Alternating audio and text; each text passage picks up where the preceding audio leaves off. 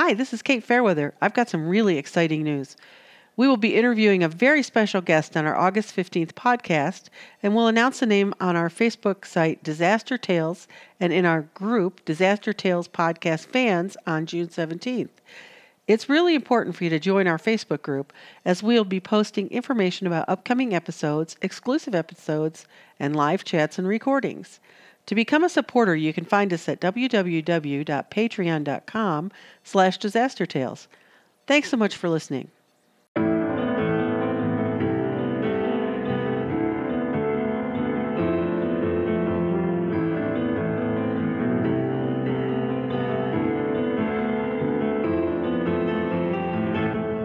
Hi, I'm Kate Fairweather, and this is Disaster Tales.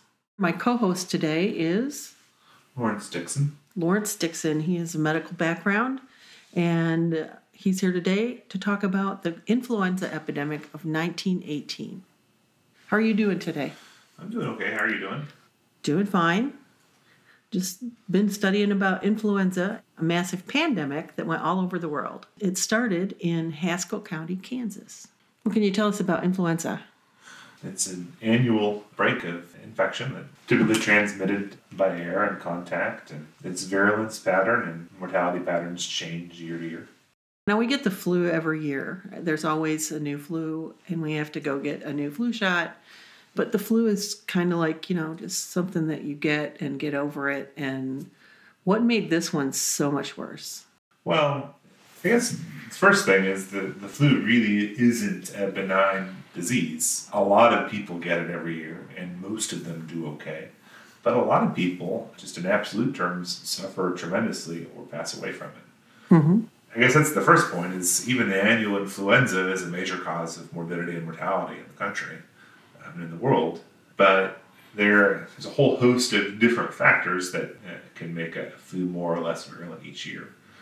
Well, now, the influenza is a virus. And what's the difference between a virus and, say, a bacteria that causes pneumonia or something? Sure. So, a bacteria is, you can get into debate about whether a virus is alive or not, but a bacteria is like a self contained cell that, that makes its own things, does its own things, processes its own things. Uh, a virus is uh, with a couple bells and whistles, it's basically genetic material that floats around uh, and uh, infects cells and, and uses their contents to make, make more of itself. Mm-hmm. When they make themselves, they do make um, proteins and capsules and capsids and, and, ways to interact with the environment, but fundamentally, they can't reproduce without a host organism. Okay, so they're kind of like parasitic almost. Yeah, parasitic or you know, some people would say that they're not even parasitic, that they're not even alive, that they just kind of material that floats around. Mm-hmm. Well, if I heard someone say here recently that they, they quoted a gentleman from the 1700s, it says, Life is the resistance of putrefaction. All right. As I understand it, viruses have different, like little hooks on them, like a spike, and then maybe something that looks like a tree, and and they come in contact with the cell. And if it's a cell that they can get into, the spike attaches, and then more spikes attach. And yeah, so cells are because they're bathed in all kinds of viruses day to day. They are uh, resistant to letting just about anything in. Um, so they have, especially complex organisms, uh, have defense mechanisms. Um, they have gatekeepers uh, and they have uh, ways to recognize things that they want to let in versus things that they don't want to let in. If it knows that it's yours, it won't attack it. Yeah, if it gets a signal that it thinks represents something uh, that should be inside of it, it will let it in. Okay. So that's your immune system. Partly, yeah. Partly it's just the cell protecting itself too. But mm-hmm. yeah, it's it's a part of the immune system. I think in influenza, I think they use the T cell receptors, which is a, an identification system. Mm-hmm. Uh, kind of like keys in a lock. Right. Yeah, like mm-hmm. keys, um, or like knowing the password when you get to the gates. Right. Okay. This influenza was so deadly. Can you tell me anything about that? There's different influenza viruses have different what they call tropisms or different areas that they like to live. Mm-hmm.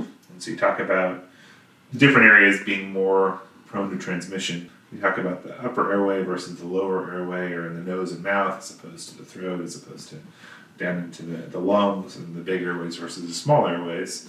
Some of the organisms are easier to transmit uh, when they are spread um, through the oral mucosa um, or through the upper airways versus down in the lower airways, just because it's harder to move the viruses around in those mm-hmm. locations. Okay, and so this what they call the Spanish flu, and and it struck during the First World War, and I think that the war had a lot to do with it spreading as far as it did. It was a it was a global pandemic. It went completely around the world, but it actually started in Haskell County, Kansas, which was close to Fort Riley, Kansas. And there was actually a documentation in the social register of the newspaper that while the influenza epidemic was going on, because they reported on people being sick when it first started, that one of the gentlemen had gone to visit someone at Camp Riley. Once he left there, people started getting sick. One man report to the hospital, and the next day they had like a dozen the second day and 50 the next day or something along that lines and it just kind of exploded but that was the spring wave. It happened in the spring. The spring wave was not as deadly as the as the autumn the fall wave. Do you know anything about that? There's a bunch of speculation. I don't think anybody really knows but there was a spring wave and then there was a fall wave and then there was a follow-on wave. Mm-hmm. um, and viruses, because of their nature, are, are prone to mutate fairly quickly. And in the same way that immunization can protect a population, people who become ill in an early wave uh, help to prevent the spread of the disease in later waves.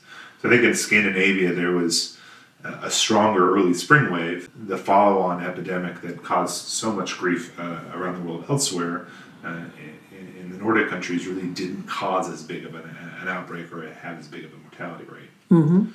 There's that part of it. There's the immunization, and then uh, kind of at the other end of it, the uh, the second wave, second big wave, discarding the spring wave, really wasn't as deadly either. And there's some thought that the virus might have attenuated even in populations that it hadn't hit. Mm-hmm. Um, and what I what I mean by that is it just becomes less infectious because it's not as good of a coping strategy for the organism if it kills off its host before it can spread. Now, when they talk about flus, they talk about like the avian flu was H5N1, and this one was H1N1. Can you tell me what the differences are and what that means? So that goes back to those receptors that you were talking about. Those are the big chunks uh, that you can um, think about the infections in, or the influenza viruses in. Um, so there's like 18 hemagglutinin types, which is the H, and uh, 11 neuraminidase types, which is the N. Um, and they're just different ways that the virus has of getting into the cell. They have different tropisms or different areas that they like to infect. There's a little bit of variance based on the receptors in terms of how virulent or how pathologic they are. But it's not one to one. Those are like flags that we can look at, but there's other things that go on in the virus that affect its virulence. So, what are the signs and the symptoms of the onset of the of influenza? If you're exposed to, if you were exposed to the H1N1 virus, what would be your first clues? So the problem, and one of the reasons that influenza in general is hard to control, is that it's not very different from a cold for most people when they get it.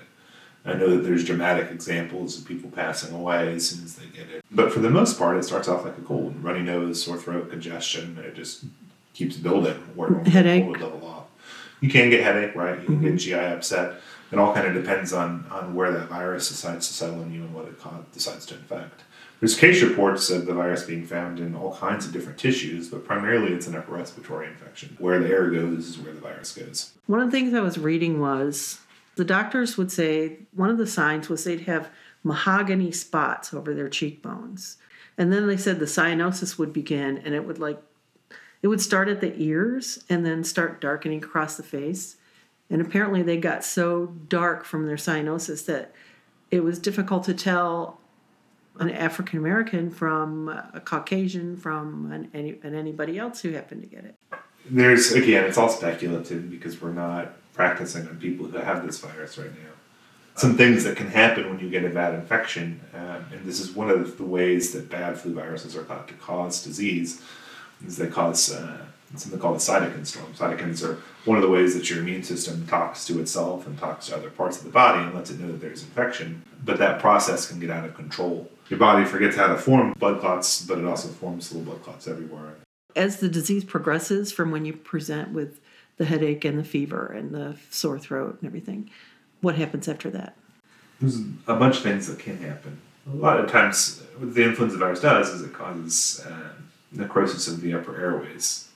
So, so that's that, like what necrosis. This is like the, basically dying off of the upper layer of the, the upper airways. Mm-hmm. And, and with that, you get disruption of the, the native bacterial flora, and it can lead to um, secondary infection. So, one of the classic patterns for influenza is you get sick and then you start to get better, and then 10, 14 days later, you get sick again. So, in addition to getting hit with a really bad flu, a lot of people end up with a pneumonia on top of that. As a secondary That's infection. a secondary infection. It's Right. part of the same process, but a different organism causing the issue. So the doctors at the time, the folks that were doing autopsies, they said that for people who had gotten the flu and died very, very quickly, they did not find pneumonia bacteria in their lungs. But the ones who got it and then it took them a while to die when they did the autopsies, they were finding pneumonia bacteria in their lungs. Did they find pneumonia bacteria or did they just find signs of pneumonia? No, they found a separate organism Yeah. because they thought for a while that that bacteria is what caused the- influenza, but it when they finally started really tracking it down, they realized that that was a secondary infection. Yeah, so that that fits with the idea that it can cause secondary infection. The other thing that, that might be going on is sometimes you can get a syndrome that we recognize now is ARDS or acute respiratory distress syndrome. Basically, the body dumps fluid into the lungs, um, and you can't get effective air exchange over the swollen boundaries. The 1918 influenza epidemic was important because it had such a high mortality rate and it was transmitted through the air, correct? It was an airborne virus. Yeah, it's a primary mode of transmission seems to be droplets or airborne. Okay, so so that means that if there was people gathered together, they would be more likely to catch it. Yeah. Okay. we talk about uh, control of infection, one of the things is uh, decreasing social contact. So, Yeah, social distancing.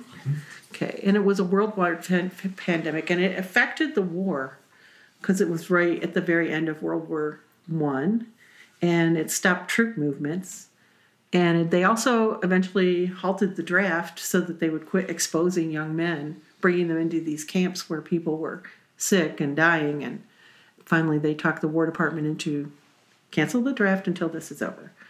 And then the war was over but by the time they were going to redo it, anyways. Well, yeah. So I think that maybe talking about it being affected in the war, I think they probably had significant interplay. Not only did they have to stop drafting people, so it affected the war, but the war affected its ability to spread. And you had people living in cramped conditions with, with limited hygiene compared to what they normally would have. Uh, and, and then populations of people from the numbers that you just stated that were ripe for infection as well. So- The troop movements is what really spread it the most because when it started in Camp Riley, they had moved people from Camp Riley out, put them on boats, and then the people on the on the ships got ill, and then they took it overseas, and then it came back. The first unusual outbreaks in Europe occurred in Brest in early April, where American troops disembarked. That's where everyone who came in from overseas disembarked at Brest, which was, I believe, in France. So there was a significant outbreak there, and then once that became endemic to Brest, anybody who came in or was leaving through that port was exposed to the virus. The total death toll for the influenza epidemic, do you have any information on that? Yeah, I had 50 million. Okay, and I have reports as a low of 50 million, and it could have affected as many as 100 million. It did a lot of damage in India. It did a lot of damage to our Native American population. They, they were more susceptible to it, I think, than the rest of the folks here.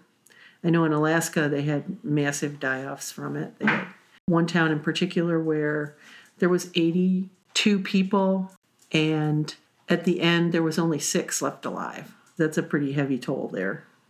We talked about the mortality graph being W shaped. What does that mean? What you're referring to is the age groups who would pass from it. Mm-hmm. So you think about typically a U-shaped graph where young people, uh, really, really young people, like children and babies, and really old people are more susceptible. One of the things that maybe was striking or emotionally upsetting to people going through this was that there was a bunch of people um, in their teens and 20s and 30s dying. Uh, and that was the, the middle part of the W on those graphs. Okay, so it would be like high for for under five years old, and then it would go down normally, and then go back up when you're in your 60s and 70s because your resistance is lower Right. then. But this one, it would go down from five years old and then back up to like 18 to 25, Yeah. and then back down and up again when you're old. So, why did it affect the people who were in that age group? Was it only because it started in the military and was going through the military, or was there another reason? It seems likely that strong invocation of the immune response is cytokine storms, the ARDSs, um, all of these things are probably contributing to people who have a more robust uh, immune system uh, uh, having more difficulty with it Okay. uh, because their immune system being healthy was more damaging when when your body went to attack it, it, it attacked it so hard that it killed them. Basically, is that right? You uh, you could say that. I, I- I guess the other thing is that just the whole process of getting ramped up to fight uh, was so damaging to the rest of the body. It was a maladaptive immune response, so it wasn't uh, like the body was just attacking the virus. It was not responding appropriately to the virus. It was overreacting. Overreacting. Okay, and so that caused damage to the body as well. And in the lungs, you said ARDS, which is acute respiratory. Distress syndrome. Okay, and in that case, that actually caused more problems in the lungs. Well, yeah. So the the idea is that it, it again makes it difficult to absorb uh, oxygen, exchange gases, just makes the lungs really a lot more fragile too. Well, the lungs are like they're kind of like branches in a tree, and when you get to the ends of the twigs where they would be, that's where the oxygen's exchanged, correct? Yeah, so there's these little sacs called alveoli where the blood comes in and the oxygen leaches into the, the capillaries and poison gas CO2 comes out. Okay. And so, what the ARDS that you're talking about, the acute res- respiratory syndrome, that would what fill up the alveoli? So yeah, it, it's a lot of extra fluid. There's a, there's a whole bunch of complex pathophysiology that goes on with it. But the, I- guess a good way to think about it is just a lot of fluid being generated in uh, the deep tissues of the lungs. So more than your body could dispose of, like Right, it should. right. Okay. Okay. So yeah, that that would kill people for sure. They're basically we're drowning.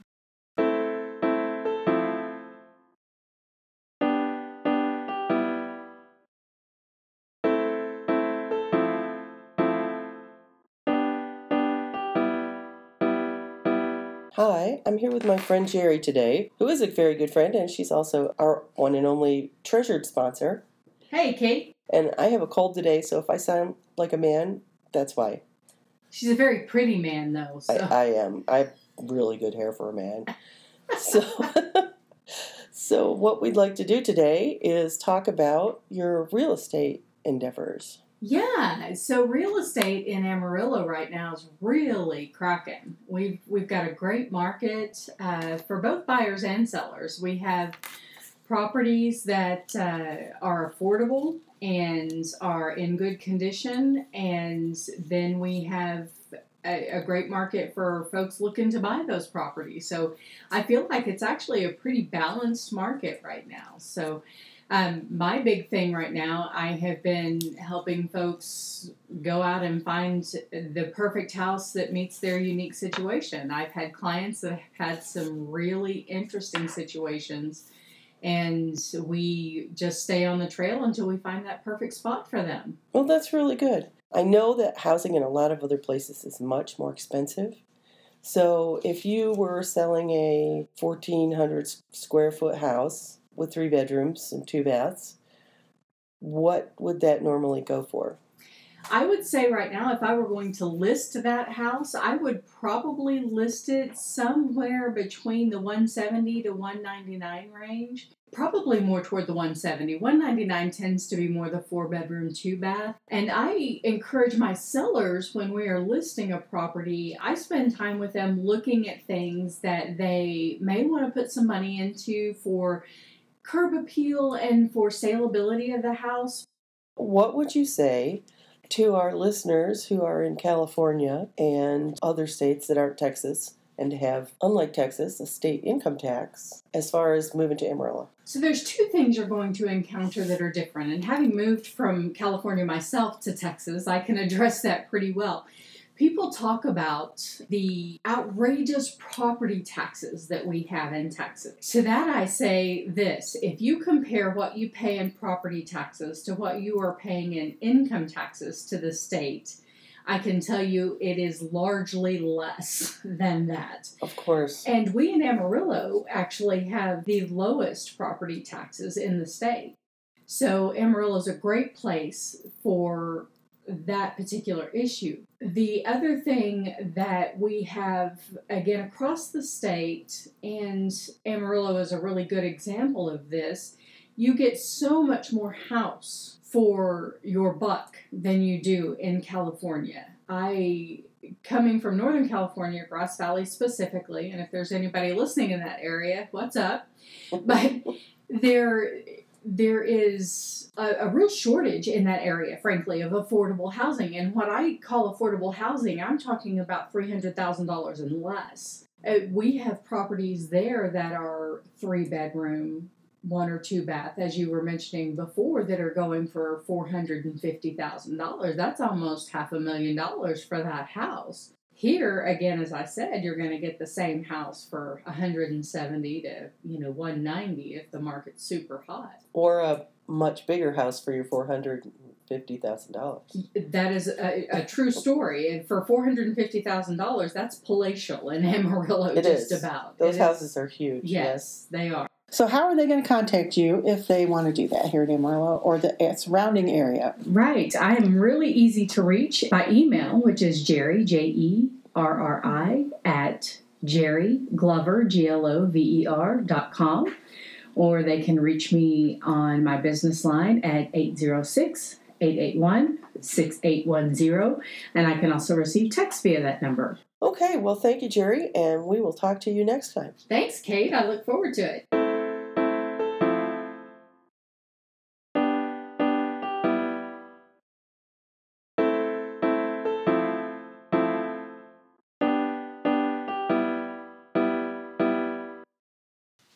So one of the reasons that this flu spread so quickly was because it was it spread with the military and they were mobilizing all over all over the world. They went to Europe and then they came back like we talked about.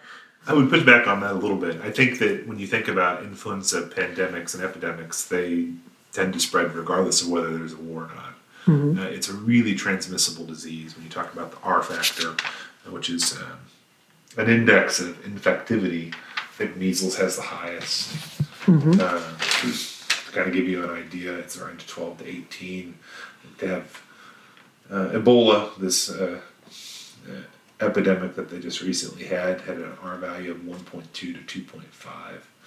And that's because it wasn't airborne; it was bloodborne, correct? Well, it's now it doesn't have to be airborne to be a devastating uh, epidemic. You think about the cholera epidemics, and I don't have numbers for them here. Mm-hmm. Uh, they were spread fecal oral and they killed thousands, millions. Right. And that so was a sanitation disease. It was a sanitation disease, but it still was was a really big problem. Mm-hmm. When you think about flu, and, and, these R factors react to kind of the uh, controls and systems that society has. So what, what's the scale for those? Is it one to ten? So it's it's a logarithmic scale, so it goes down below one and above one, and one I think is the, the transition point for transmission. Okay. Sustained transmission diphtheria is six to seven, flu is two to three. There's some estimate that it was higher in, in this epidemic. Uh, some some estimates I think were around four. So it was going to get around either way, and it was going to get people sick either way. Yeah. And I think that there's some suggestion that, that that's the case in that a lot of the uh, Pacific islands, uh, you can talk about how terribly wiped out they were. It only takes a handful of these viruses to get into a population, then the uh, machinery of replication takes over. There was one town in Colorado who completely cut themselves off once they heard about the pandemic. And they, you know, they were like at gunpoint, no, you're not coming in here. And they did manage to miss it completely, but they had to completely cut themselves off from any contact with anybody for quite a long time. and that kind of quarantine with self imposed quarantine. I know that there's a problem with quarantines as far as like the government creating a quarantine because you have people who are don't have the disease in the same house as people who do and that makes them more likely to get it. And then also people tend to sneak out of quarantine sometimes and then they go and spread the disease and nobody knows they're out there. What do you think would be a proper quarantine response for something like this? I think that quarantines in general are not practiced. I think the last uh, big quarantine was for Ebola, and then maybe before that was for SARS. There's not a lot of experience with large scale quarantine um, since the time of uh, early 1900s. A lot of the quarantines that used to be implemented seem to uh, affect, uh, and this happened with the 1918 outbreak as well, it seemed to affect uh, ports of entry, so where the disease was going to come in and where the disease was going to make its initial jumps so quarantining sailors. It gets to be a lot harder to do now because of how much more interconnected everything is. It's not practical uh, and it incurs its own costs. When you start to quarantine or shut down airports and seaports and, and movement, and people aren't as resilient as individuals uh, because we have become more reliant and resilient as a society. And so if you start quarantining, placing severe limits on uh, the ability to, to move, then you limit people's ability to get foods and medications and, and that kind of thing. Mm-hmm.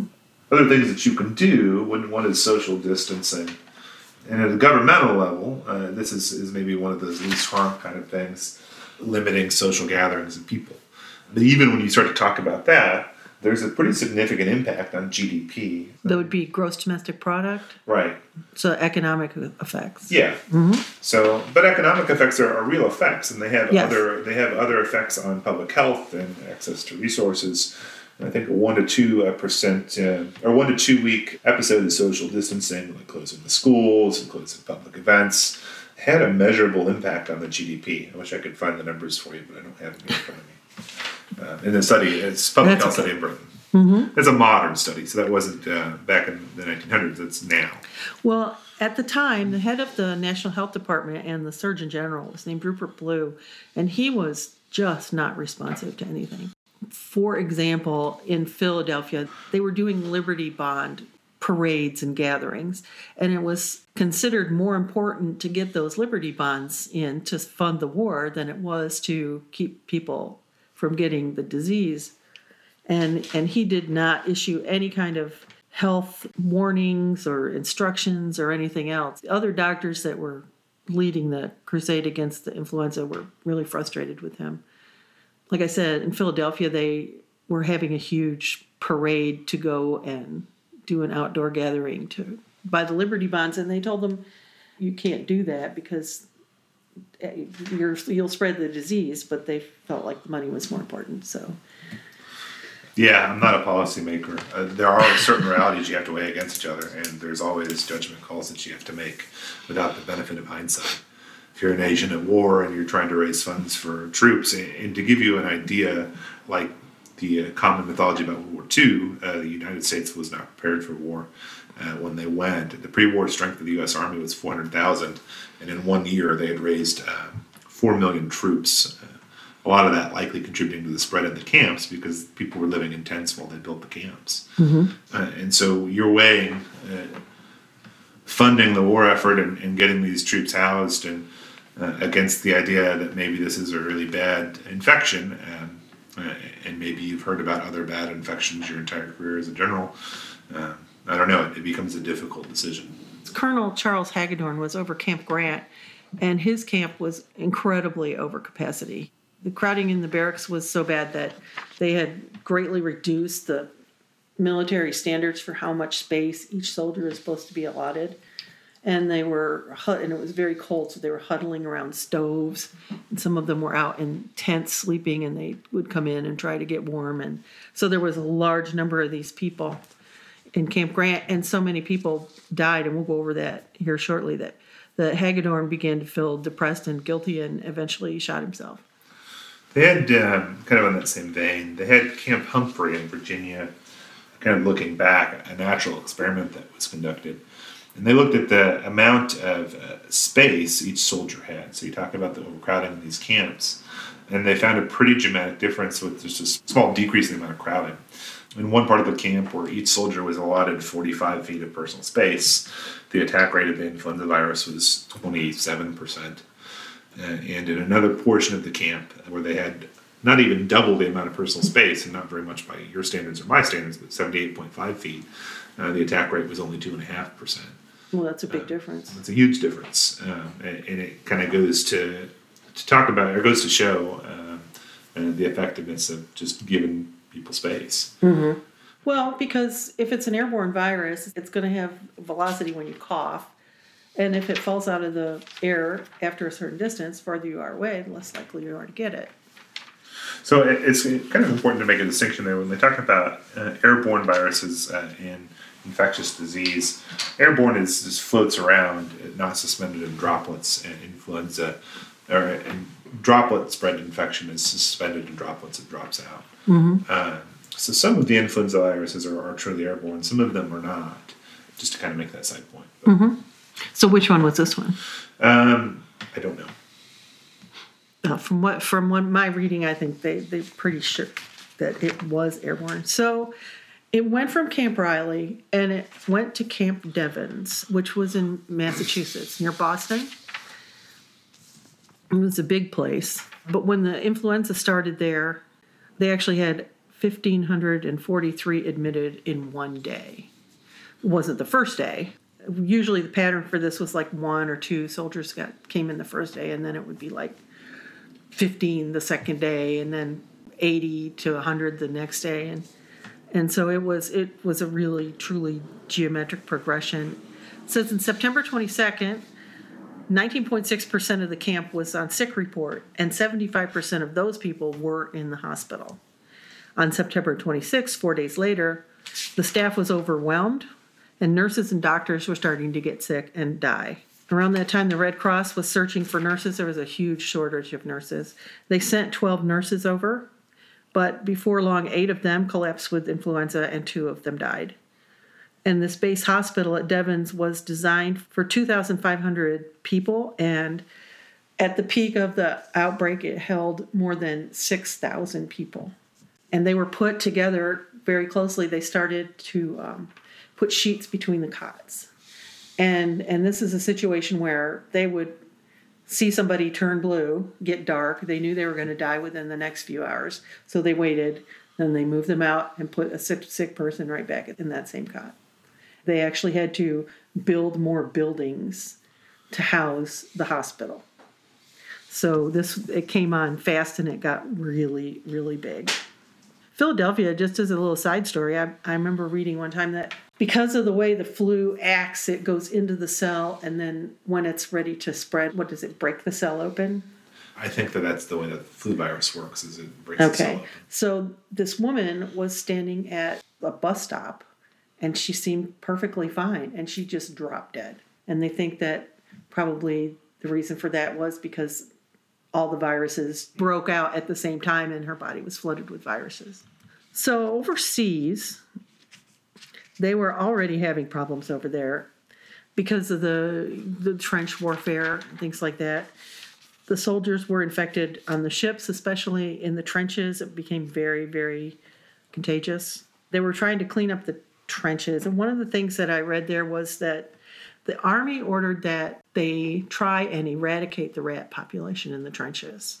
And the people on the ground there came back and said, we don't need to eradicate the rats. We need to control them because the rats are the only thing that are disposing of the bodies. So they actually encouraged the rat population there as far as disposing of corpses, which is kind of creepy, but I guess it makes sense in a way. Were survivors more likely to have contracted and survived the influenza epidemic of 1889? Do we know if that? We don't know if it was related or not. There was some speculation on that. I'm thinking that that was that it really wasn't, but Previous exposure to the different subtypes of influenza, just thought that they provide resistance later okay. later in life. Um, So if it was similar enough to the 1918 flu, they might have had some resistance. maybe. Okay. Uh, but I don't know anything about the other influenza virus. So. And debilitating after effects. Now, after the 1918 flu, there was some speculation about it causing other symptoms like meningitis. I would not expect that to be a follow-on effect. Um, uh, there have been uh, influenza viral particles, uh, I think, isolated in CSF, and it's not unreasonable to think that What's CSF? I'm sorry, the fluid that bathes the brain. Um, I think it's not unreasonable to expect that there were cases of influenza associated uh, encephalitis or meningitis, but and those could certainly have, if you had an infection like that, could certainly have lasting effects. But I don't know. Well, there's some anecdotal evidence that that some people did have it was encephalitis, not meningitis. Did had some encephalitis-like symptoms. They had the personality symptoms. They had the physical symptoms. There's always been speculation about that. Having influenza like that makes you more susceptible to stroke. There's actually uh, strong recommendations uh, for immunization uh, if you have coronary artery disease. I think the idea is just that if you've got vessels that are critical or close to critical, and then you put them under stress, they become critical. Okay, so it would actually like it would Uncover existing disease, right and exacerbate them, make them worse. But Okay. there's a there's a pretty large mortality effect even with routine influenza. We talk about routine influenza being deadly in terms of uh, immunization in that setting, uh, preventing morta- significant mortality and morbidity. Let's talk about how influenza gets to be influenza because it seems like most of the influenza actually starts in animals like birds and pigs and bats and So the the natural reservoir for the influenza virus is waterfowl, mm-hmm. uh, so ducks, geese. ducks, geese, that kind of thing. It's not isolated to any one organism, so it can thrive in other organisms. So you get different subpopulations. When they mix, I think the thought is that's when the, these gene recombinations occur and, and allow the variation that allows seasonal. Okay, so so pigs can have the flu, Right. and, and pigs can die from the flu just like Right. people do, but but it's normally that's pigs only get the pig flu and humans get human flu. So what happens with the uh, the ducks and and the pigs and stuff is that the p- humans are in close proximity, and so they get the virus, and it mutates in them and will put together like a human virus and a bird virus, kind of break up and then reform to be both. Yeah, so it's, it's basically the influenza virus floating around these subpopulations, and um, they have different tropisms in the same way they have different tropisms for your airway for the different organisms, but they can jump from species to species.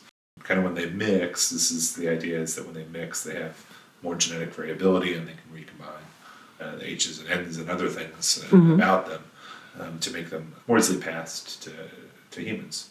Happens predictably enough, and when you think about how many viral particles are involved in any one infection, um, I don't know the number, but it's 1000000000s at least, if not more. Um, then it's it's not hard to imagine that any one of those particles develops uh, some new mutation that gives it advantage in one organism over another. What causes the mutation? Is it just recombination? To be honest, I don't I don't have a succinct answer. I, it's probably combination of a natural mutation rate. I know that there's some triggers uh, in genetic material to increase mutation rate in most organisms. Probably a lot of it is just random mutations. Okay. Uh, let's see. And then, and gene reassortment. So okay. So, what about vaccines? I mean, when you take a flu vaccine, it, and it's not always for the flu that you're going to get. What? Tell me about flu vaccines. they're really good. And when we talk about ways to um, modify the risk for uh, influenza, we talk about quarantine and social distancing. Uh, the cheapest and most effective way, uh, even in off years, is, is probably vaccination. So I'm just kind of put that plug out there. If you want to talk about drastic measures like quarantine, the first thing you got to do is is mandatory vac- vaccination, which I think would make sense Right. uh, a lot more sense than mandatory um, incarceration of innocent individuals. But right, so the the flu vaccine is specific to the projected influenza virus every year, um, uh, and um, again, because we don't have crystal balls uh, in, in the field of medicine, you can't say for sure what that circulating influenza is going to be when you make the vaccine because you have to make it in advance. Uh, and so you make an educated guess, and some some years it doesn't match well. And other years it does. So they're, they're supposed to be working on a, a vaccine that common, targets something common to influenza viruses. And if they were able to do that, then you could immunize against influenza and not have to worry about influenza anymore. You could potentially um, eliminate it from the human population or severely eliminate its ability to spread in the human population. So it would keep you from getting one specific thing that's common to all the influenza. Yeah, yeah. I haven't read a lot about it, but I would imagine that's what they're doing. They they are working on a vaccine that would that would provide immunity against influenza in general. And so for now, you recommend that people get an influenza vaccination every year? So I don't, I don't want to make any recommendations. Uh, but what I would say is, uh, unless there's a strong uh, medical contraindication, I would seriously consider because it can be a really severe infection um, and it can uncover other serious uh, serious disease processes. So if, if there's no reason not to take it, like it, it will make you sick, then it's probably a good idea to take it. As far as the government went with this, like I said, the government really didn't do any quarantine activities except for finally they did it with the military. They finally stopped shipping people around. They also finally stopped the draft temporarily so that they wouldn't be bringing new people into a situation where they were exposed to the virus because it ended up to be such a deadly virus. What do you think would be the most effective actions for a government to take? Uh, mandatory vaccination. Vaccinations, and then um, what about the social distancing? I think that social distancing is far more tolerable and probably more likely to be effective towards its ends than strict quarantine. Well, I think right now with the measles epidemic that we have, uh, because people have not been vaccinating their children for measles, which is a whole other lecture with me, they are doing some social distancing. They're closing schools and, and events and things like that. Yeah, I, I think that's reasonable, but it's not without cost, and it's, it's a shame that we can't avoid this cost with vaccination. Yeah, and we actually have done that because at one point we were pretty much eradicated of measles in this country. Yeah. The CDC actually has links to the Bureau of Commerce where you can see some of those W shaped graphs and you can get rates and death tolls for the influenza outbreak. And I think you had mentioned that there was maybe some fudging of those numbers uh, related to the war effort. Uh, but they actually wrote a, a summary uh, article a year or so later. In any event, they had about 400,000 extra deaths that weren't accounted for by the general uptrend uh, in deaths for the previous years. Uh, and this was continental U.S., so this was not Europe where they were fighting. Mm-hmm. But buried in uh, those same uh, all cause and uh, mortality cause and mortality reports, they have the the measles listed in there year to year, and it's four to five thousand people died uh, Right. in a much smaller country every year. And those were the people that were dying. They weren't the people that were suffering serious comorbidities as a result of having contracted measles, rather. Mm-hmm. Um, so I know we're talking about influenza, but we're talking about infectious disease, and we're talking about um, really easily preventable infectious disease. This is maybe a, a hidden lesson uh, in those same reports. Well, one of the things that I noticed was that they'd had a measles epidemic in the camps the year before, and they managed that fairly well. And so when the inf- influenza epidemic came along, they thought that they could manage it the way they managed the measles. But the differences were the fact that it was influenza, for one thing, but the other thing was that they had so quickly brought so many people together. They were improperly housed. They didn't have adequate medical facilities and things like that. So, not only was it the disease being different that caused the deaths, but also the ability to respond to it. Yeah, so there's even though they had done that the year before, there's a significant difference between a static peacetime military and a, uh, a ramping up active wartime military. And so, like, like I said, four hundred thousand before they declared war, and a year later, four million. So four hundred thousand people uh, in well-established camps with well-established facilities is probably what they were dealing with the measles outbreak in. So they, basically, they were overwhelmed. It it overwhelmed everybody. Now, one of the problems that they had with the military in the United States and in the other countries too was they had a control on the press so that they wouldn't be passing bad news that would hurt morale. And that's one of the reasons that it's called the Spanish flu was because when it got to Europe, they all had a tight hold on their news outlets, but Spain did not. So they started reporting all these flu cases. And so people started to associate that with Spain, and it became the Spanish flu, even though it started in Kansas. Right. So, what about the medical response? Diagnosing the flu was that once it started, it was pretty easy to diagnose it. Well, I, think that when you talk about epidemiology, you talk about diagnosing, you always think about the incidence and the prevalence of a disease. Why they needed more caretakers than doctors is because when somebody gets sick with this thing that looks like flu and everybody has it, then that's what they have. You just treat it. Mm-hmm. As somebody to diagnose it, you just need the medicines and the manpower to treat it. Also, monitoring and reporting. When they first, when this first broke out, they were thinking it was either the flu that had been the year before, because they had a really light flu outbreak the year before, and they also thought that it might be a bacterial pneumonia. What effect would that have on mitigating the? I'm talking about trying to mitigate the spread of the flu. It seems like you would still think it's the flu. Probably would be behind the ball if you weren't expecting a pandemic flu. Mm-hmm. But I don't, I don't know that clinically that it would make a, a lot of impact. A lot of them searched during this and after for something called Pfeiffer's bacillus, which they thought caused this influenza mm-hmm. because they found it in so many of the autopsies. But once again, in the ones that died rapidly, that it was not there. So they spent a lot of time chasing Pfeiffer's bacillus when it was actually a virus. As a medical person, what do you do to protect yourself in a situation like that? Um, hand washing is always the biggest thing. Because a lot of the doctors and nurses died Yeah, so hand washing, and the other thing is is uh, droplet precautions. So uh, wearing a mask just to pick up uh, any droplets that might be up in the air, um, so that when you breathe, those are filtered out. They actually did start making and wearing cotton masks. Back they had never done it before uh, this this occurrence, and and they started doing that. The Red Cross started making them, and the Red Cross was a, a big and powerful organization back then, mostly women, and they did a lot of bandage rolling, and, they involved the entire community. It was it was a big deal in most places, and so they someone came up with the idea of using a mask and putting it on the patients. And so they started making thousands and thousands of masks. I'm not sure what they did about their hand washing. I don't think that was really. When did they actually start doing that?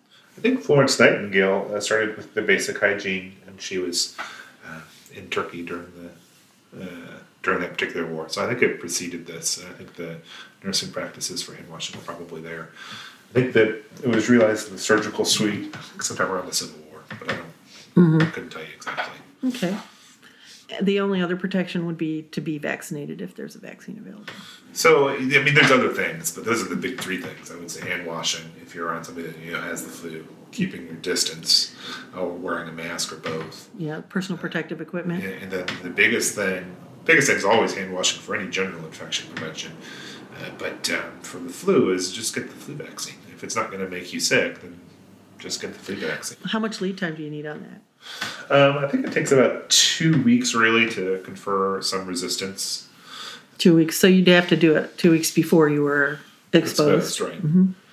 Sometimes we do post-exposure uh, vaccinations for certain things. There's probably some benefit to having the immune system have that uh, initial recognition with, with the amplification, but uh, really you want about two weeks lead time. Well, so let me ask you this. If a vaccine works by activating your immune system, but the immune response was what was killing the younger people, what would the vaccine do differently? So the vaccine is not the whole. It's not the whole um, influenza virus, and it's not an active virus.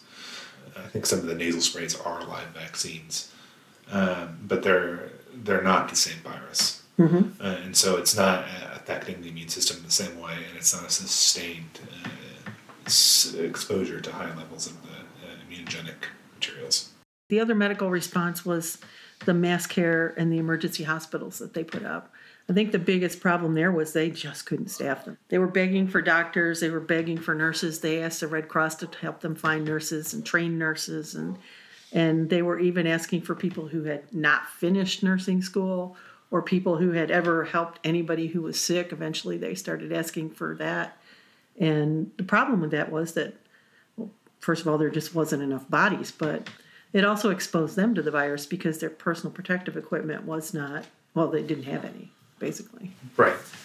I think that comes down to human nature and whether you're going to want to watch somebody die and not do anything about it. And I think that, yeah, it's not an ideal situation, but I think it, to me it makes sense that that's what you would do. well and, and nurses are different than doctors because nurses provide that immediate individual support. They tend more to be able to keep an eye on the patient and look for changes, whereas the doctors are spread so thin that they're trying to see everybody. And Right. So having the nurses is a really good supportive program. Let's talk about public education about influenza. Messaging. And when you have an epidemic coming up like that, I know the swine flu in the 1960s, that was there was a problem with that with the messaging. There was like an over response to it coming and it made people, you know, not want to take it as seriously because it wasn't as bad as they said it was going to be. They call that alarm fatigue, and it's a real problem. Um, if you cry wolf too many times, then nobody believes you when the wolf's there.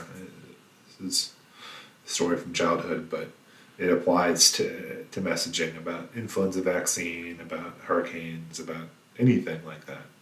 Um, and so, really, the people generating information uh, and disseminating information have a strong responsibility that is uh, as important as any of the other interventions in getting it right, or at least being uh, completely honest and making sure they're understood about how, how they're being honest uh, in terms of what they know and what they don't know. So yeah, because I know in emergency management we have the same problem when you message for a hurricane warning or you message for tornadoes or floods or whatever.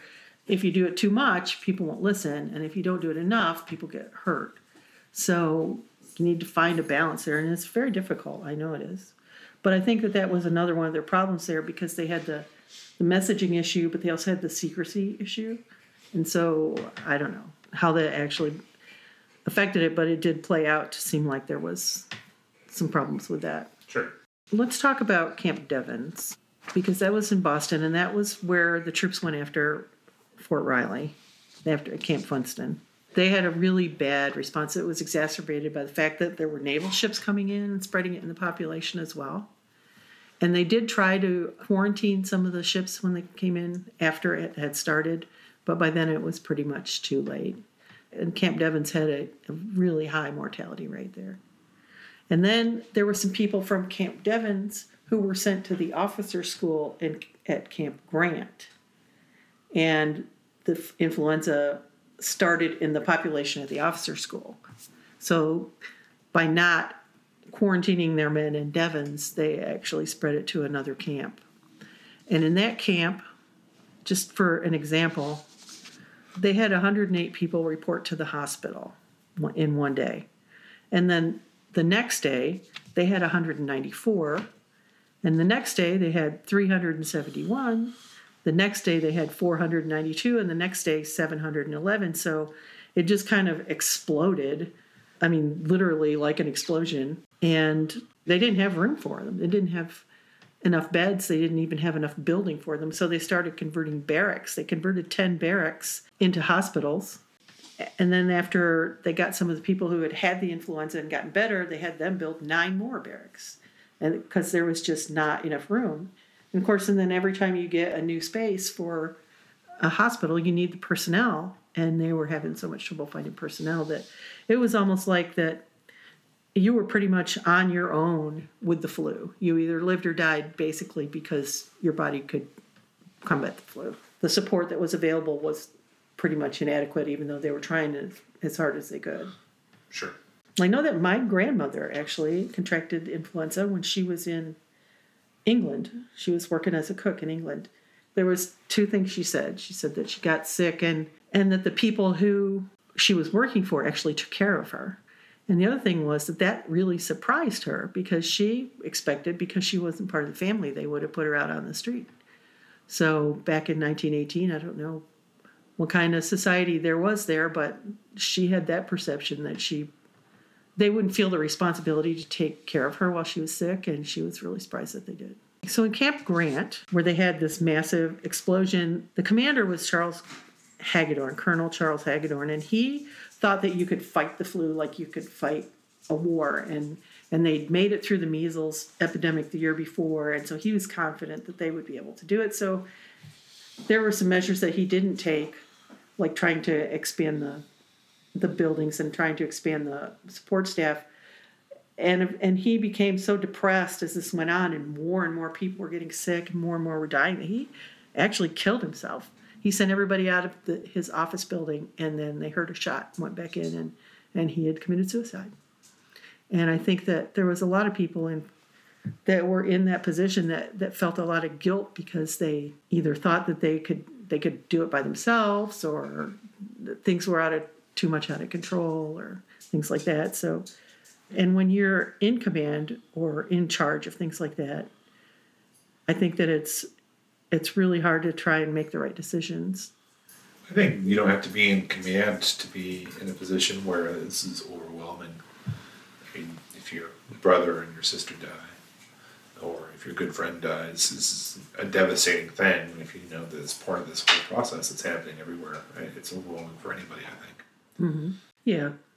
Well, um, I think that as a as someone who is a leader or in charge of something like that, the only thing you can do is you can do the best you can with what information and and supplies you have at the time. Do the best you can with what you got where you are, which was a Teddy Roosevelt quote. That's all you can do. You can't know the future, but you got to deal with what you got in front of you. So the other influenzas, I know that I don't know if it was 2011 when the when the bird flu was in the news. It wasn't killing a lot of people, but it was killing 85% of the people that that got it.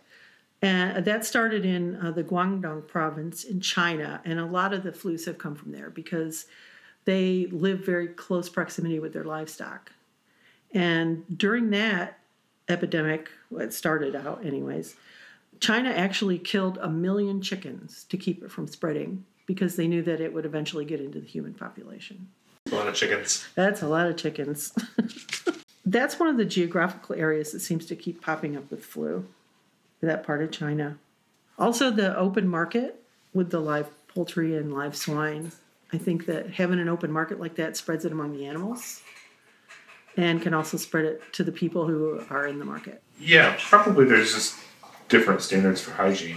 Mm-hmm. To be careful because it starts to be cultural practices too, and you don't want to just crap on somebody's culture. Um, and I'm not suggesting that you're doing that, but it just it, it yeah, somebody has a way of life. You can't just go in and tell them that they're doing it wrong. No, that's that's imperialistic, isn't it? But yeah, I, I think that mixing of the viruses is what causes trouble. So Alrighty. that also sounds like they had a, a method for dealing with it. Uh, the bird flu outbreak. Um, I don't think there was a bird flu pandemic. No, it wasn't a pandemic, but there was an outbreak. And among humans, the mortality rate was very high at the beginning. Yeah. So I think as far as government goes, they can do planning. They can plan for pandemics and do exercises for pandemics. Like the CDC several years ago did a did an exercise where zombieism was the disease. And so they they tracked a disease that would act like zombieism had to be spread bloodborne pathogens, aggressive patients and things like that. So I think that's important, not zombieism, but the fact that you exercise and practice and find out where your shortfalls are. It's good for the government to try and figure out what their most effective actions are. What is quarantining? What the, do they need to quarantine? Do they need to support the vaccination program? Do they need to educate the public? Yeah, I mean, those all seem like good measures. One of the things that I worry a little bit about is for a while, the CIA used vaccinations as cover for uh, covert activities. I start to worry a little bit about what that's doing now, whether somebody's doing the same thing to us. It's all tinfoil hat territory, but So what would that be? so my, my thought is just being honest and forthright in matters of public health at home and abroad from a government perspective. So trying to trying to manage the press during a war, the censorship is is not helpful. I think internally is less important as externally. I, I think you got to be fair and forthright with people and, and not change the rules of the game. Mm-hmm. Again, not something I know a lot about, but It's okay. it seems like bad news to me. Well, it can be, and I think it had a lot to do with the spread of the disease in Sure. this instance. Also, the monitoring and response agencies. Who does the monitoring and response on that? I think the CDC does. There's actually um, And that's the Centers for Disease Control in Atlanta. Mhm.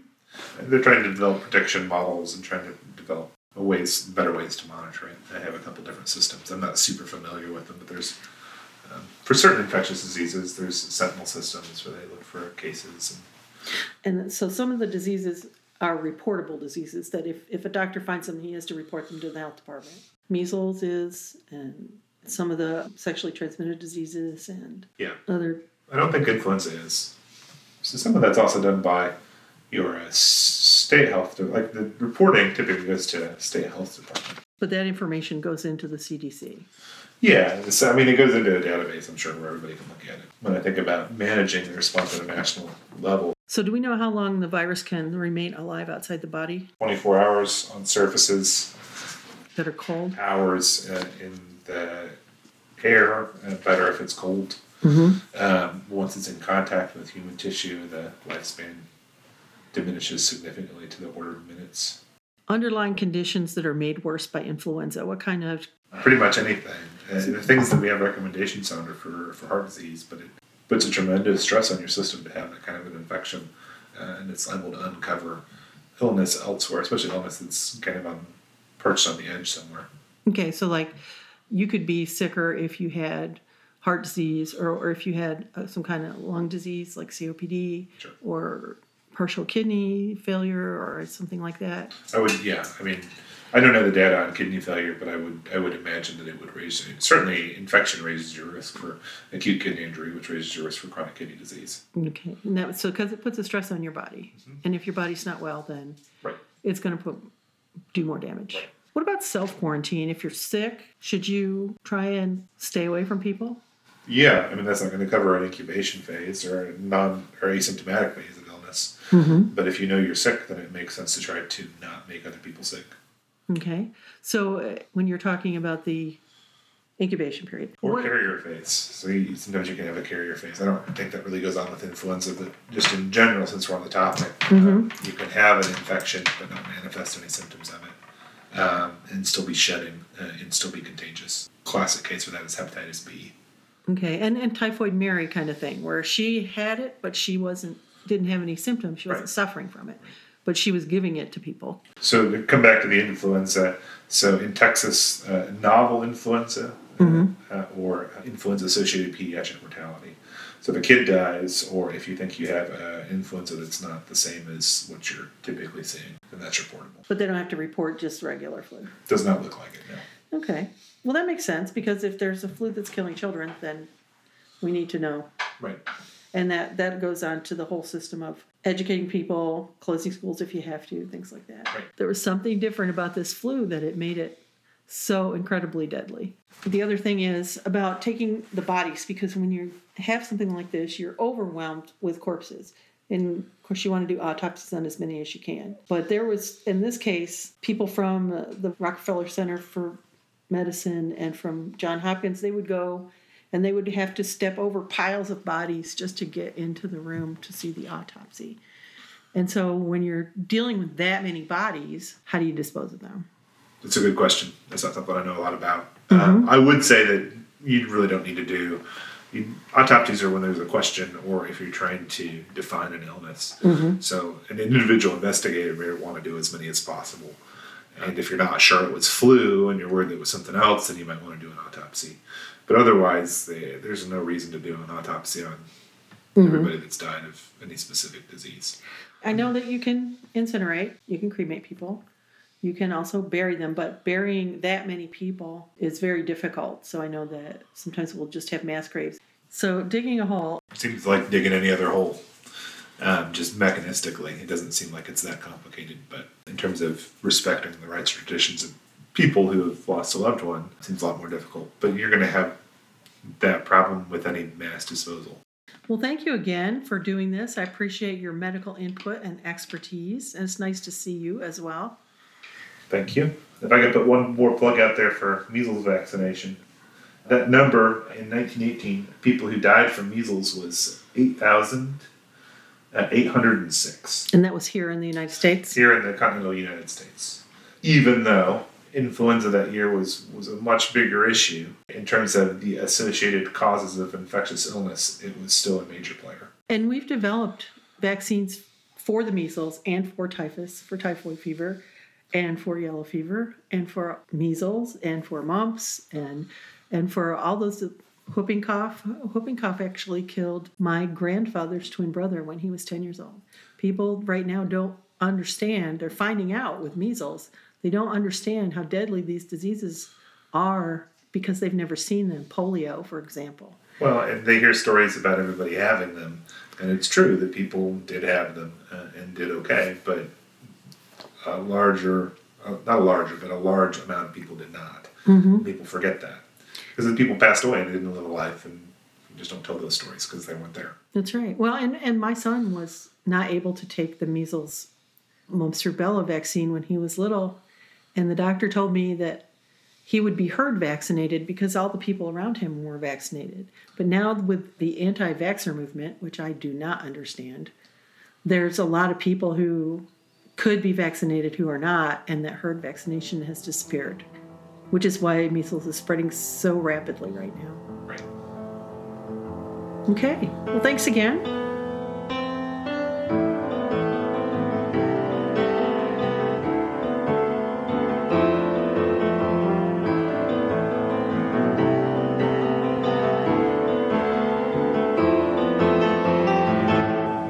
Thank you for listening to Disaster Tales. You can find us on iTunes, Google Play, and Stitcher. Our website is www.disastertales.com. Music by Stephanie Cerny. If you have a disaster tale you'd like to share, you can send it to us at kate at disastertales.com. Today's disaster tip is about influenza. The Centers for Disease Control in Atlanta, Georgia lists Take 3 precautions on its website. Besides everyday preventative actions like hand washing, covering your sneezes and coughs, and staying away from sick people, the number one recommendation is to take time to get a flu vaccine. Nothing prevents the spread of influenza like a population that's immune to the disease. It's important to go and take that flu vaccine every year. It not only protects you, it also protects those around you who may, for medical reasons, be unable to take the vaccine themselves. The third action is to take antiviral medications like Tamiflu as prescribed by your doctor. Take good care of yourself and those around you. Get vaccinated.